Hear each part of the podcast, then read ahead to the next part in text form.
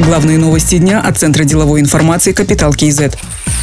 Казахстанско-китайский инвестфонд получит налоговые льготы. Документ об этом принял Мажилис. Фонд с капитализацией 2 миллиарда долларов был создан в 2016 году. Основное требование работы – освобождение от налогообложения дивидендов. Речь идет только о дивидендах, которые фонд получит в пределах своей доли участия в проектах. Все другие налоги и платежи будут начисляться, пояснил министр по инвестициям и развитию Женис Касымбек. Он сказал, что уже есть такой опыт работы с финансовыми институтами и отдельными проектами. В качестве примера назвал строительство комплекса Абу-Даби Плаза в Астане. По межправительственному соглашению здесь также предусмотрены налоговые льготы.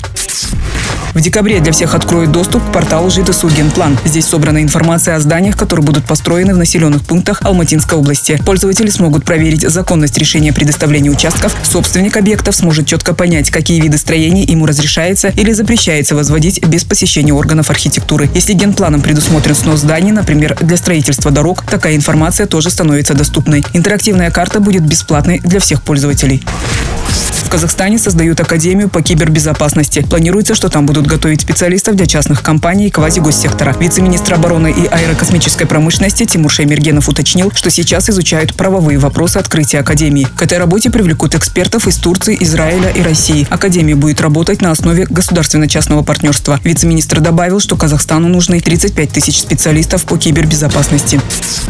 Глава компании «Казахстан Темиржолы» Сауат Мунбаев назначил своих заместителей. Первым замом стал Канат Альмагамбетов, заместитель по корпоративным вопросам Серик Абденов, заместитель по финансам Даир Кушеров. Департамент правового обеспечения возглавил Ардак Мукушев. Управляющим директором по инфраструктуре назначен Бауржан Урынбасаров.